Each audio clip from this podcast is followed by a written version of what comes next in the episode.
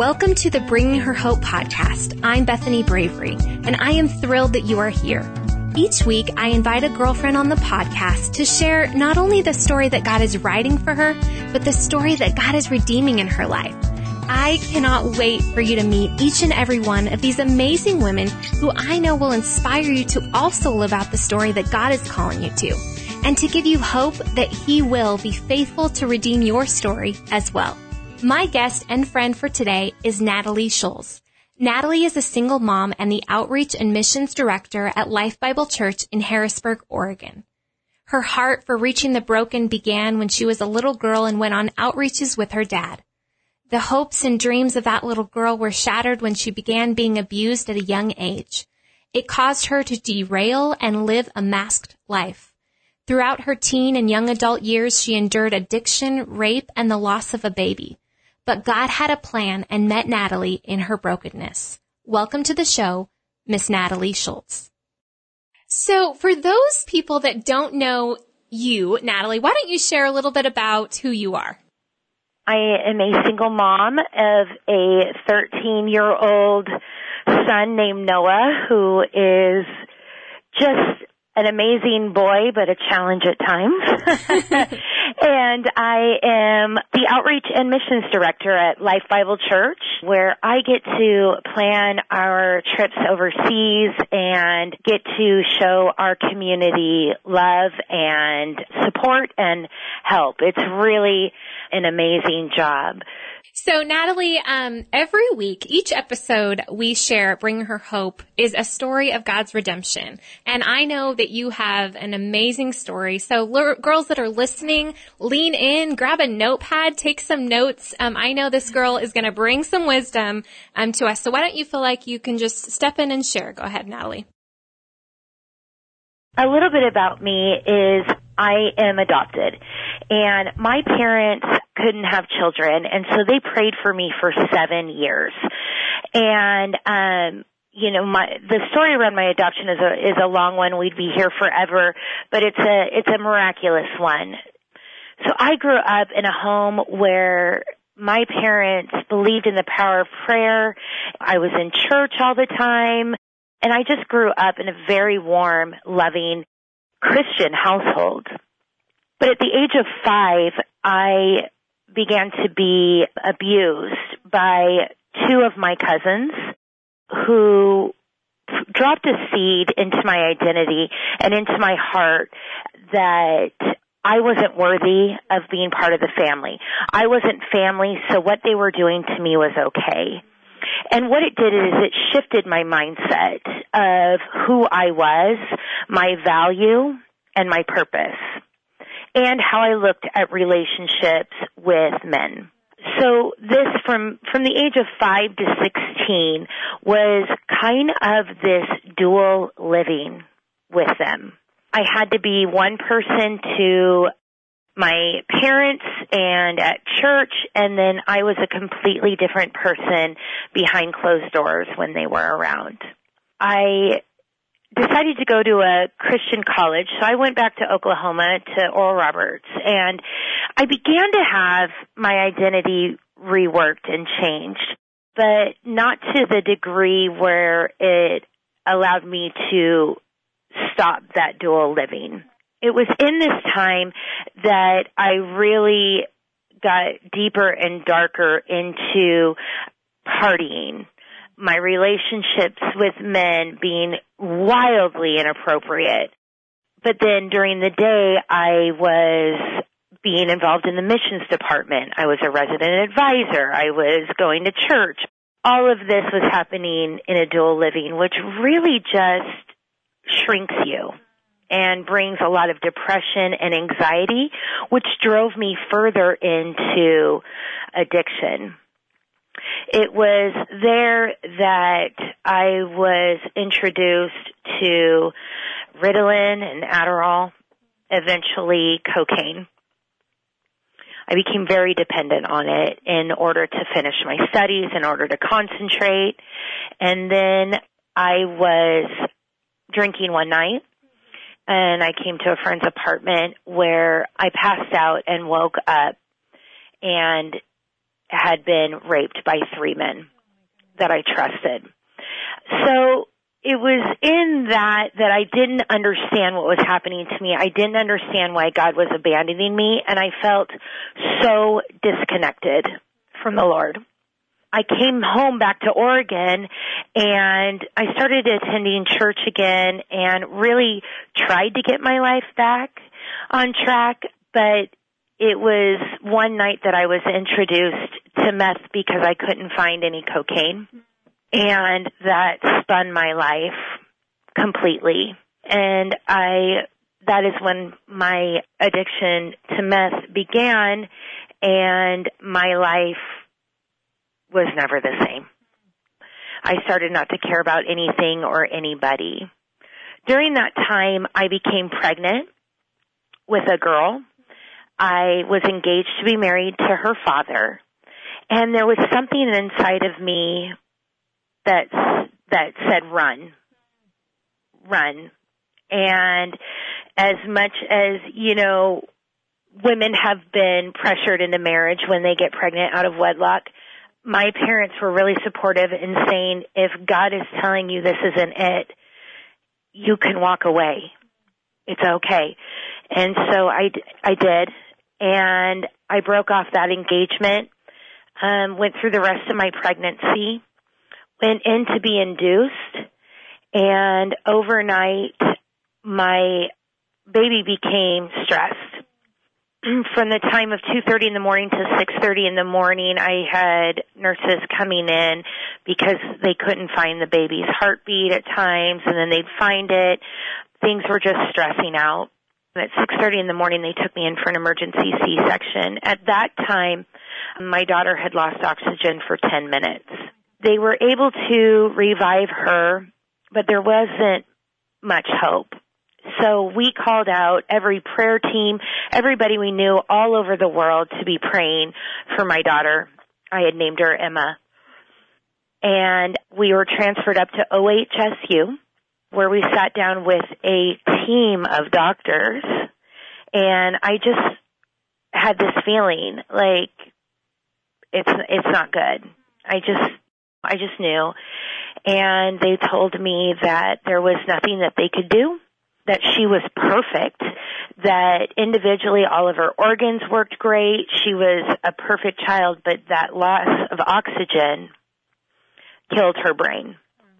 And so I begged them to allow her to stay on support for a couple of days so that I could process this and have some time with her I brought in a pastor. We dedicated her to the Lord. I went through all of that and I released my child and was able to say goodbye to her. But I didn't grieve her. Um, right after that, I jumped right back into, I was a cheerleading coach, competitive cheerleading coach at the time. I jumped right back in, um, almost the next day into coaching.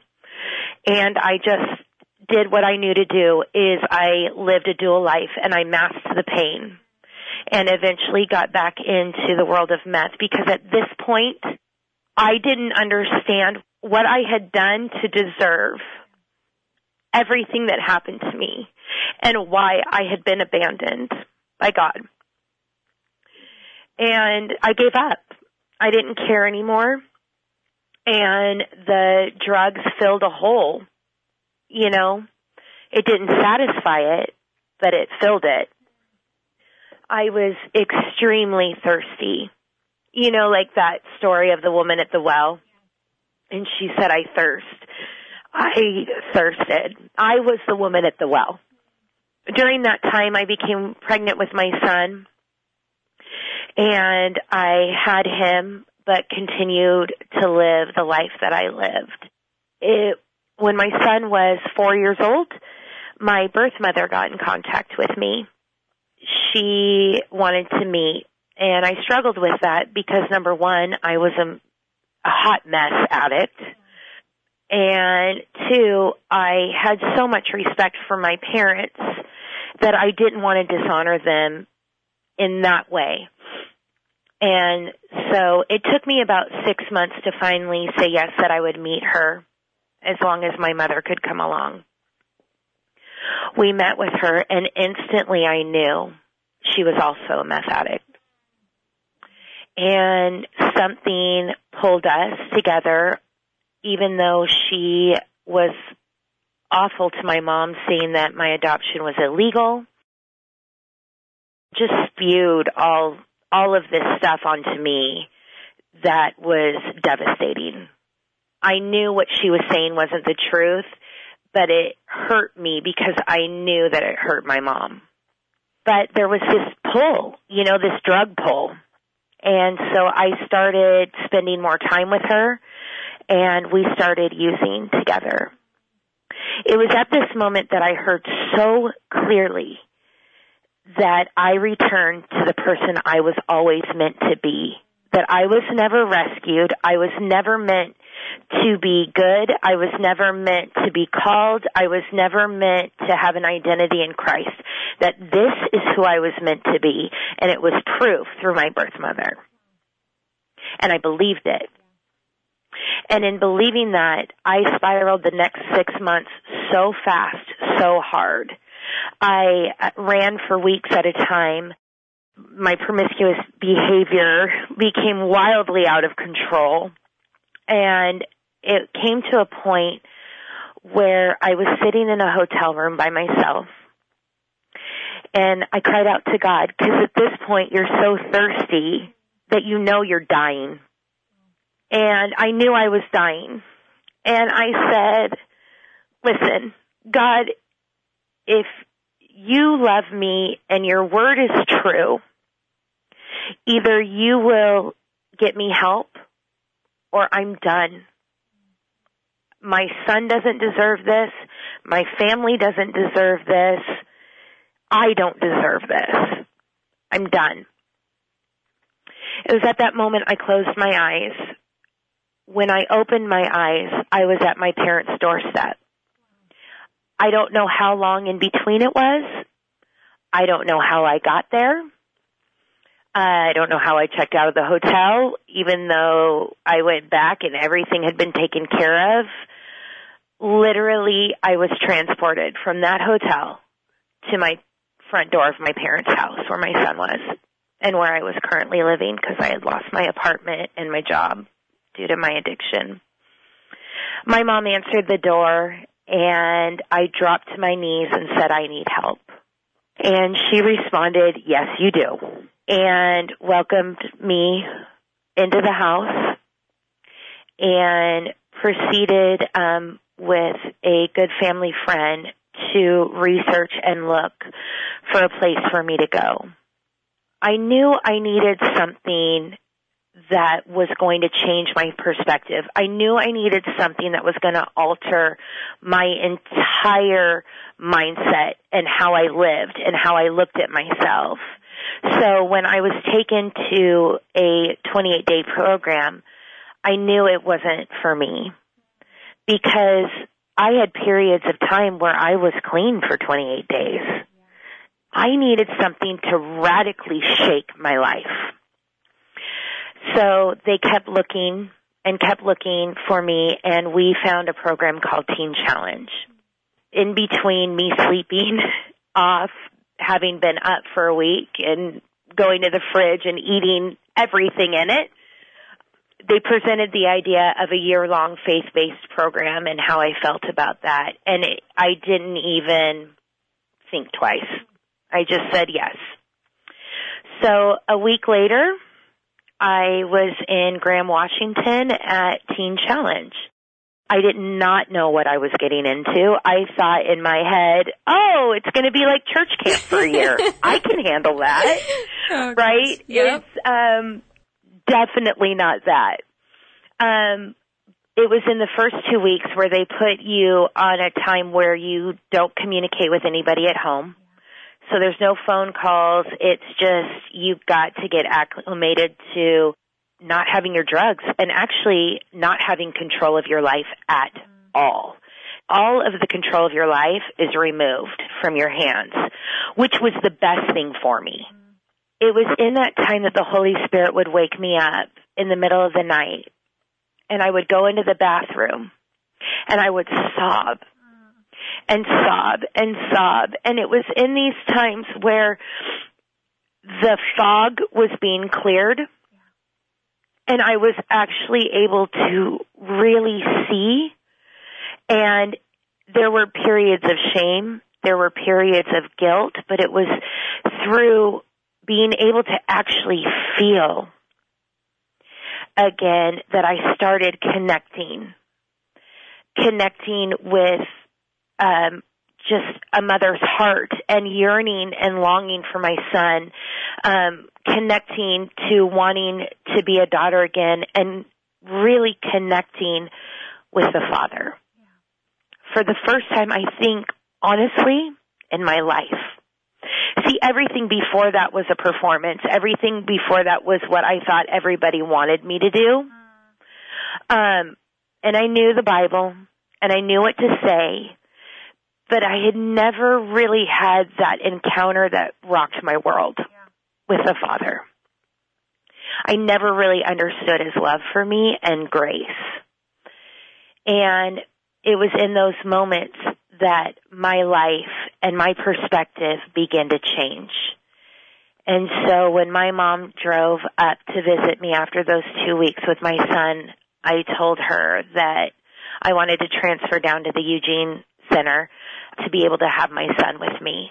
We made that happen. I I did spend my first 3 months up in Washington clearing my head, learning who I was again, and then I was able to transfer down and at the Eugene Center, it was the hardest year of my life. You know, we work, take care of the, my child, go to Bible studies, but it was also there that God started cultivating within me this passion and desire to speak his word and to minister and to be there for other broken women. So when I graduated Teen Challenge, I thought for sure I was going into full-time ministry. yes. you know, that's obvious, but God had a different plan. Um, I had been a cosmetologist before, and I very clearly heard from the Lord that He had a position for me and that I was to go do hair. And I was disappointed, to say the least.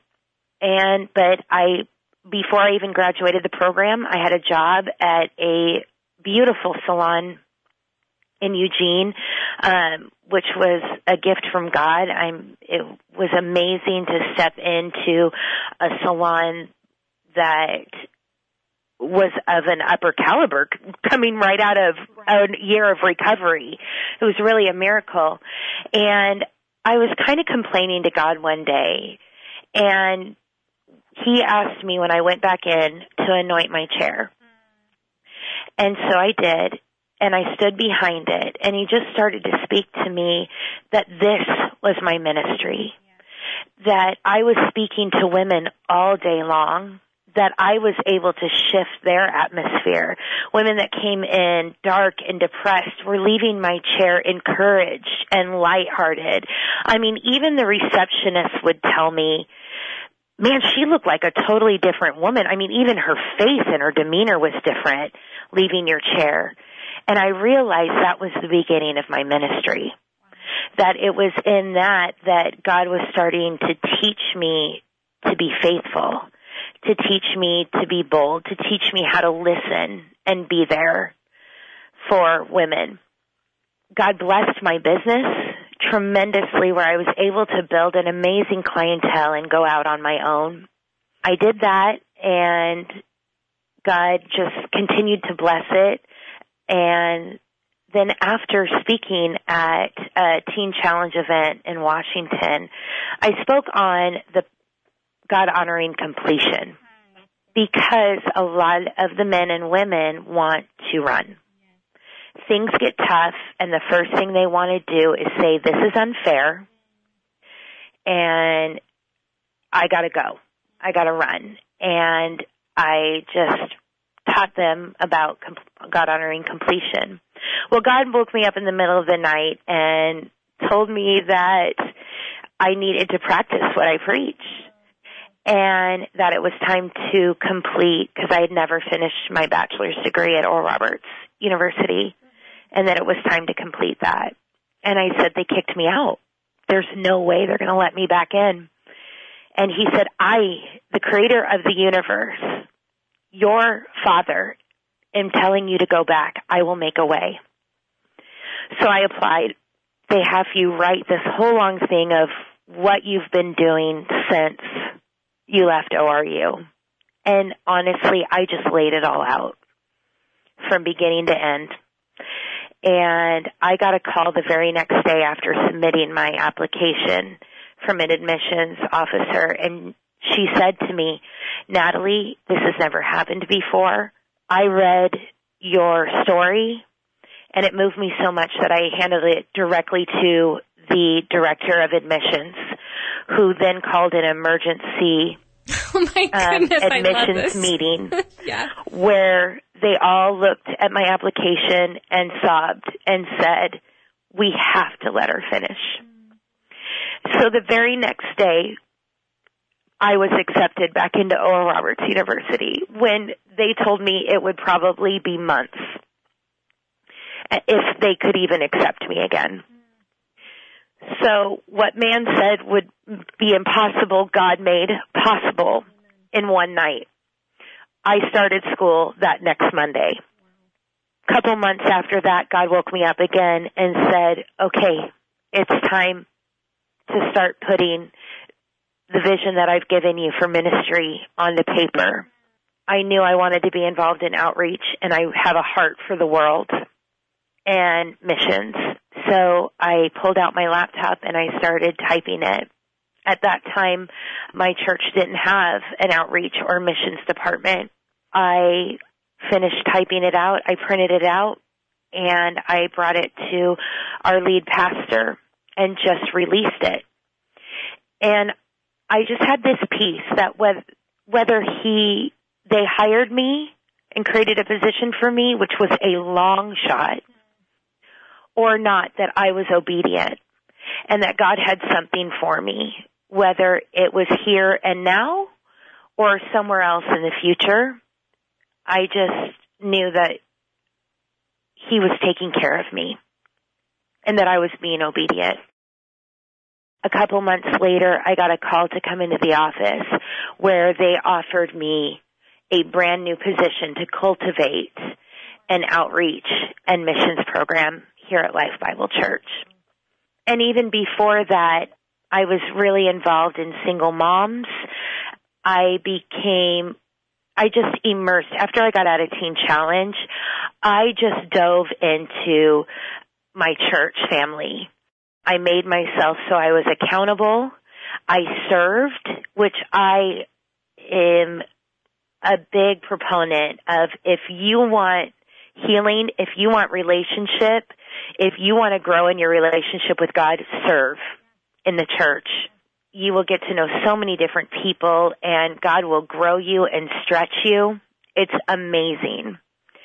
And so now today um, we're getting ready to go to Ethiopia next month where we will be ministering in the 1040 window and actually in the frontier where people are just hearing the gospel for the first time. I'm going to be able to minister to women who have HIV who are the lowest of the low.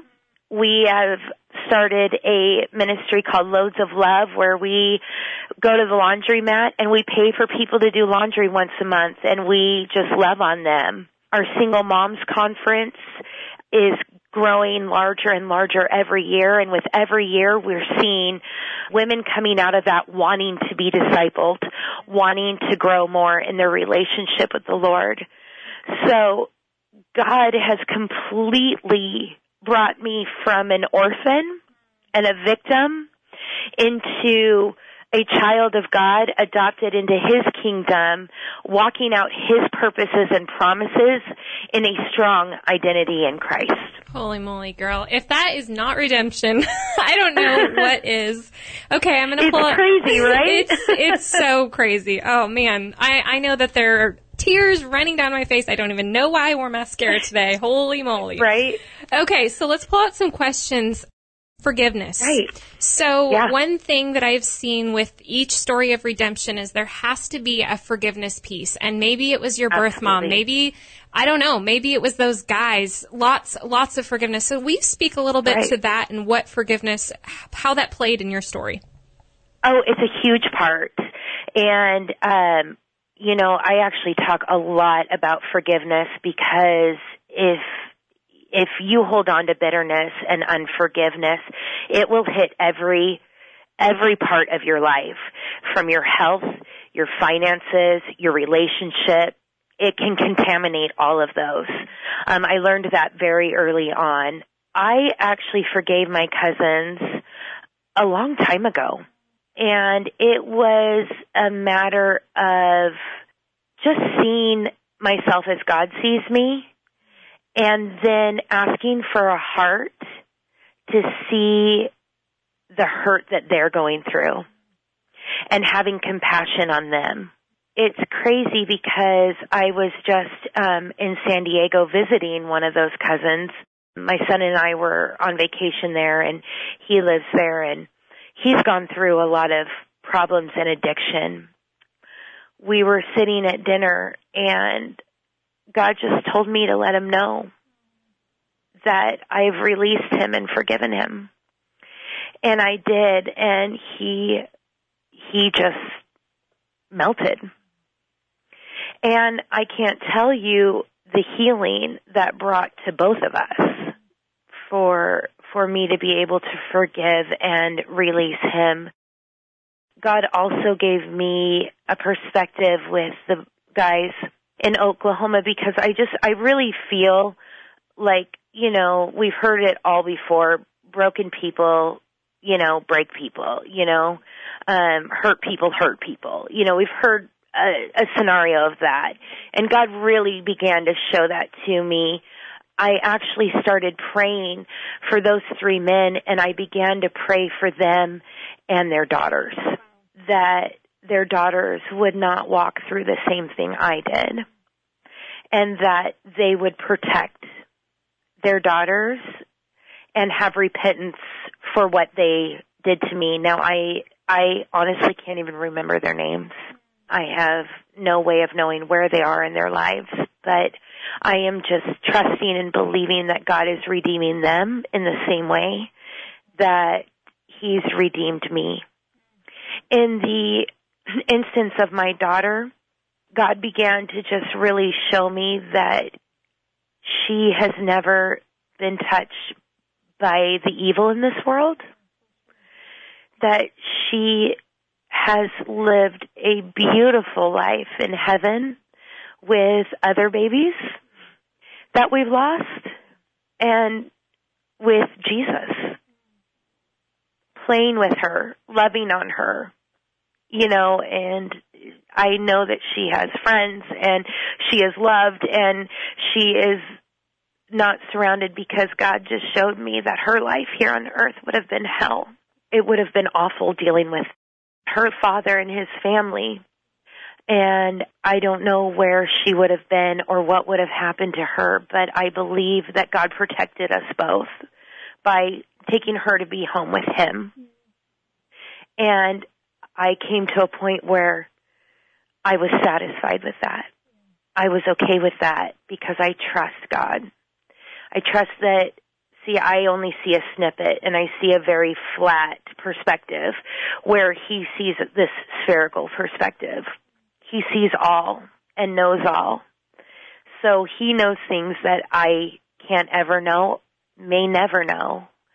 And so I just had to begin to trust and release that bitterness of my prayers not being answered when in all actuality they were.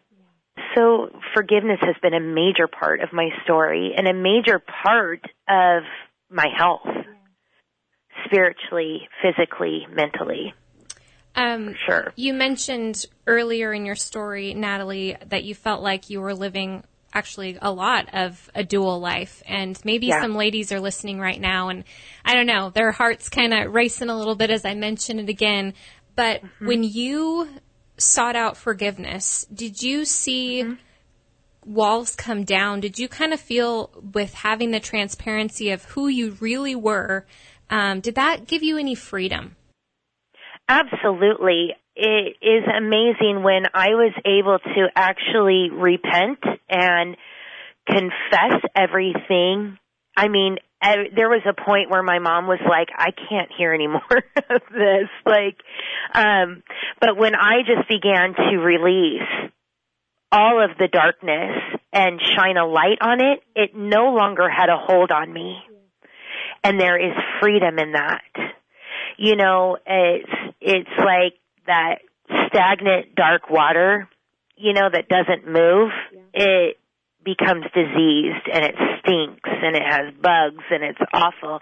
But when it begins to move, there becomes this like filtration through rocks mm-hmm. and, you know, and it, it, there's always these bumpy roads in it, but as the water begins to move, the dirt, the grime, the stink begins to be filtered out of it and the water becomes clean. And I believe that when we realize and surrender and say, this is who I am. And then God can breathe life into that dead part and say, no, it's not. This is who you are. There is a freedom that I just can't describe. See, the enemy is going to lie to you and he's going to tell you that everybody's going to be against you that everybody's going to judge you, that, you know, your life is going to be over. But that is a lie. And you know what? There may be some people that might. But let me tell you, the people that God placed in your life once you do that are going to be people that love you and respect you and that are going to help you get through this. One thing that you had mentioned, and this is something that I kind of have to keep in check all the time, even even now for me, and maybe I'm question I'm asking you. So we can be performance based. Society can be mm-hmm. performance based. So how have, as you mentioned earlier, you know, you could, you could show up to life, whether you were really showing up or not, kind of living that dual life. How mm-hmm. have you been able to kind of still show up to your life now, but completely redeemed, um, but not based mm-hmm. out of you know a wrong motive. How, what does that look right. like for you? Well, let me tell you, I I still struggle in performance. Not necessarily like I did before, but trying to prove myself um and that I'm good enough, that I'm so it's it's still a constant battle for me. But I would say that remaining humble, remaining in the Word, Proverbs has done a lot for me in giving me instruction and really Proverbs speaks very real to life, right? And it speaks very real to my life. And I don't I want to be authentic because I want to make a difference in people's life. I want to connect them to the heart of the Father. And if I'm not authentic, that will never happen. And, and I cannot facilitate what God is wanting to do through me to bring freedom to other lives. If you were to sit down with your 15 year, 15 year old self, what would you say to her right now? Oh gosh, you know, you sent me that question and I have been reeling over that because I am not ashamed of what I've had to walk through. It's made me who I am today. But I wrote down and I think I would I would tell her that she has value, that she has purpose, and that no matter what she's going to walk through, that God has never left her or forsaken her. I would tell her to put the verse of Isaiah 41, 9 through 10 to memorize that and keep that in her heart because it says in that verse that he will never leave me or forsake me, that he has called me and that he has me in his righteous right hand. It doesn't say if you do this or this or this. It doesn't say if you're perfect. it says, I got you. No matter what, I got you. And so that's, that's probably what I would tell her because knowing me, I would have still walked no matter what I said through the things that I walked through. But, you know, God works everything for the good of those who love Him.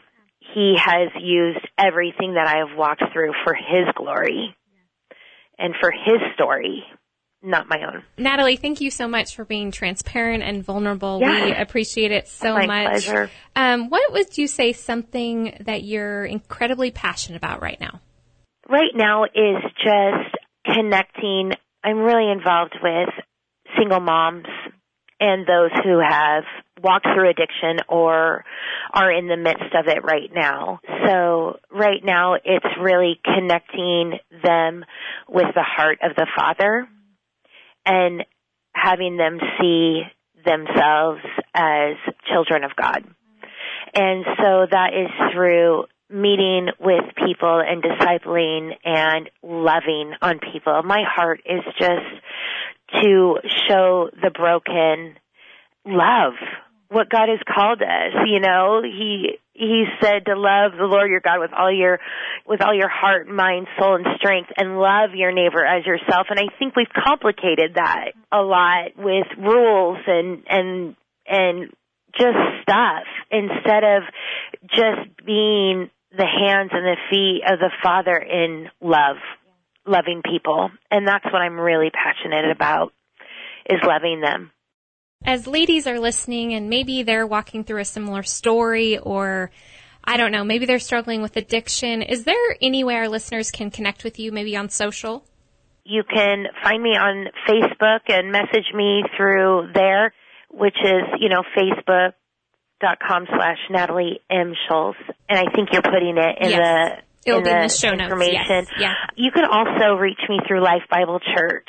I'm on staff here, so if you go to our website, you can search for me on there and call me anytime. I am an open book and have an open door, and I would love to meet and hear your story, and in any way I can encourage and edify and love on you, it would be my honor. Girls, didn't you just love Natalie? The verse that she encouraged with us today was Isaiah 41, 9 through 10. I have called you back from the ends of the earth, saying, You are my servant, for I have chosen you and will not throw you away. Don't be afraid, for I am with you. Don't be discouraged, for I am your God. I will strengthen you and help you. I will hold you up with my victorious right hand. Friend, if you are having a hard time, if you feel like your story doesn't matter, if you feel like God's not going to show up or he's thrown you away, he has not. He loves you and he is there for you. And I hope that brings you hope and encouragement today. Hey friend, if you're enjoying the podcast, then the best way to let us know that is by taking a moment to give us a review. By giving us a review, it allows us to keep bringing you more content each week. Also, if you love this week's podcast, take a screenshot of it and post it on Instagram and tag us bringing her hope. We always love to know who's listening. We can't wait to share another story of God's redemption next time. But until then, lovelies, keep living brave stories for Jesus.